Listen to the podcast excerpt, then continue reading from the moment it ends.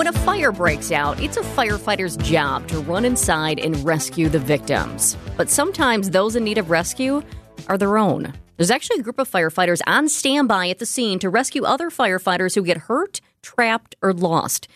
In Milwaukee, the members of that team go through special training. It is not easy and it is not cheap either. Milwaukee Fire Chief Aaron Lipski joins us live in the studio to talk about the Rapid Intervention Team and how you can help. This is one of those things, Chief. I just saw one little line somewhere that said, uh, We're raising money for the Rapid Intervention Team. And I thought, okay, what exactly is the Rapid Intervention Team?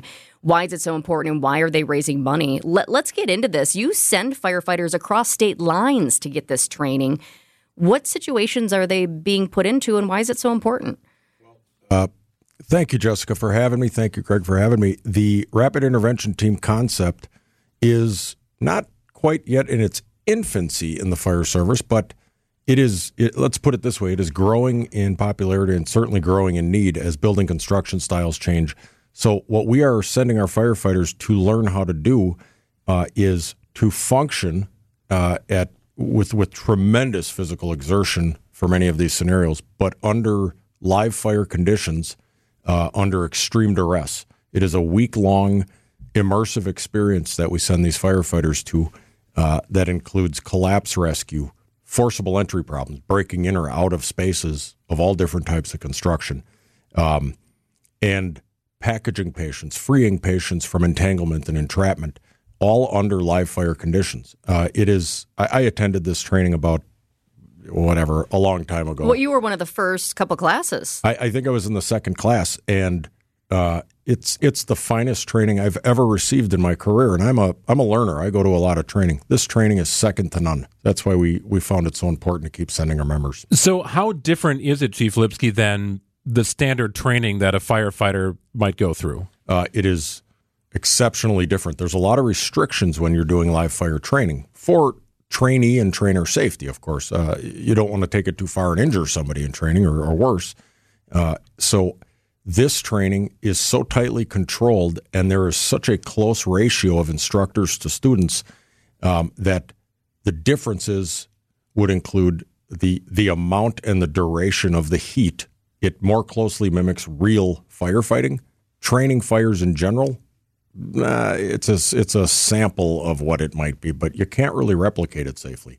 So this training gets you closer with that sustained and that and that depth of heat, uh, but it also uh, being a week long program, and you're these are ten or twelve hour days, and you are working, working, working from the minute you get there to the minute you leave in the afternoon, and that on the third or fourth day has a cumulative effect on on your your muscle fatigue, your psychiatric fatigue, your ability to absorb new factors, and that is exactly those final two days is where you really, really accelerate the learning, mm. and you push past that discomfort, which is it's very hard to replicate without the, the first few days of buildup. Take us back to 1994 because there was a fire that prompted the Milwaukee Fire Department to really start embracing this line of thinking, having a team to, to go in there and do rescues. Yeah, uh, sadly, that was that was our last on scene line of duty death at a, at a fire. That that was uh, firefighter Lionel Hoffer. He was he was a mountain of a man, uh, exceptional firefighter, uh, and and went through flooring on the second floor level apartments over a storefront. Uh, the the flooring had burned away. Uh, he, he was hanging in the hole, and mm. they were not able to maintain their grasp. His, his company members, and he slipped through down into the hole, and it took a very long time to get into that very very reinforced protected storefront on the first floor. And uh, sadly, he he uh, is is on our memorial wall now. Uh, and that that prompted a different look, a harder look at.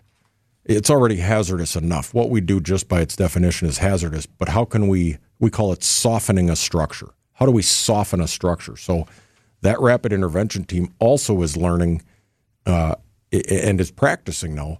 When we get to an actual fire, uh, they start softening that building, and that can include evaluating entries and exits, forcing those things open in advance, pre staging ladders, pre staging the necessary rescue equipment for if that horrible call comes. Because when that Mayday call goes out and you are having trouble contacting or locating your firefighters, it's the scariest.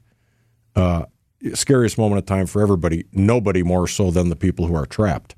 Well, it's kind of interesting too when you think about it because this rapid intervention team, I mean, what would you say? Like 98% of the time they're not needed, but that that 2%, I mean, that's that could be life or death. That's the critical element of this. Very well put. Uh, this this is a, a group of firefighters that stands by, so to speak, at the fire scene, and by design, they're not forward deployed inside with hose lines putting fire out or, or you know cutting holes in the roof.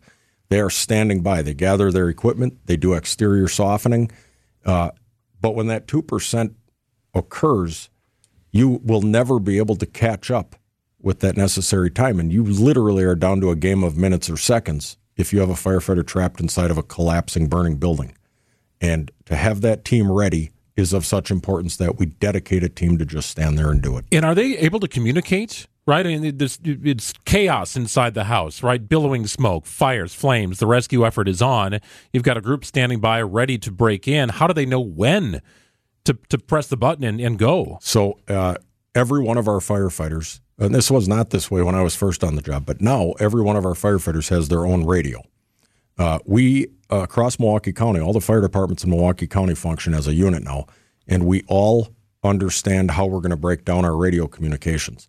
That typically would occur when a mayday call went out from either the trapped member or people observing a collapse from somewhere else remote. They would transmit that mayday, and that battalion chief or deputy chief out in front of that burning building would deploy that RIT team. It's it's a very very intentional, deliberate thing to deploy that team not every fire department, every fire department uh, around the country has some type of training, but not every fire department does this training. And and there's a reason for that. I mean, it's expensive. Were your guys paying for this on their own initially? Yeah, for a very long time, uh, the, the the training was was being covered by the members, including their their their travel, their their hotel rooms while they're down there. Uh, there's not a dorm thing, uh, and so the members were covering that. Uh, we're, we're grateful. Uh, the city does have a tuition reimbursement program that covered part of it, but not all of it. Uh, and and as time is worn on, those classes get more expensive. Uh, so now we, we're we're starting to transition to a model that is a little more flexible for the firefighters to be able to go without paying out of their own pocket. So, how do people help? If somebody's listening right now saying, man, you know, this is something that I would really like to be a part of, I want to help these men and women get to this critical training. Yep. Uh, we've, we've, we've been shocked at the outpouring of support from the Milwaukee and surrounding community, particularly the business community. Um, and if I can be so bold as to highlight one of our key partners in this, which is the House of Harley, uh, the owner and, and, his second in command started uh, the Gratitude Foundation. And that and that foundation uh, has been very very aggressively raising funds and holding those funds. And then that's how that's how we've paid for the past two full classes to go down oh nice. for this training. Uh, it's it's been a sea change because we're not having to come up out of thin air with thirty or forty thousand dollars. It's very expensive training. It's they, they have a lot of very highly skilled instructors who are giving their time to teach our firefighters.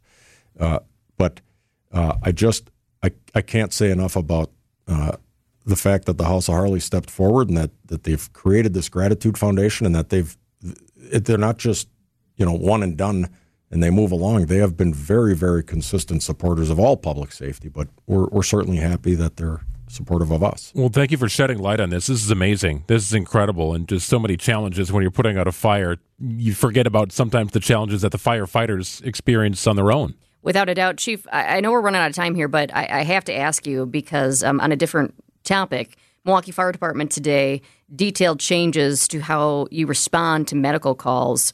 Uh, that was before the Common Council early this morning. What is the new policy? What is different? So, uh, what is different is uh, we have articulated something that for a very long time was sort of taken for granted, uh, but that was laid bare as as a gap. Uh, we will now, when we cannot with 100% certainty visually clear an area, we're going to put ourselves in a position to do so, up to and including mandating getting out of the vehicle and, and scoping that area out, putting yourself in a position to be 100% certain. And this is in the wake of the woman who died when she fell in ice near the bus stop and first responders weren't able to find her. Did you actually work with the woman's family to create your new policy? So we, we had a, um, and I, I don't want to betray confidences here, but yes, we sat down with uh, one of her daughters and had a very, very lengthy conversation walking through, um, first off, what happened so that she can find some closure, her family can find some closure, but also um, what what does she want? Because a lot of people are representing what they want, but what does she want? And and we're confident. Uh, thus far, we've landed on on on meeting that. We appreciate what you do to help keep our city and our people safe within the city. It is Fire Chief Aaron Lipski joining us in the studio. We always appreciate your time. Thank you so much. Thank you. 1227 on WTMJ.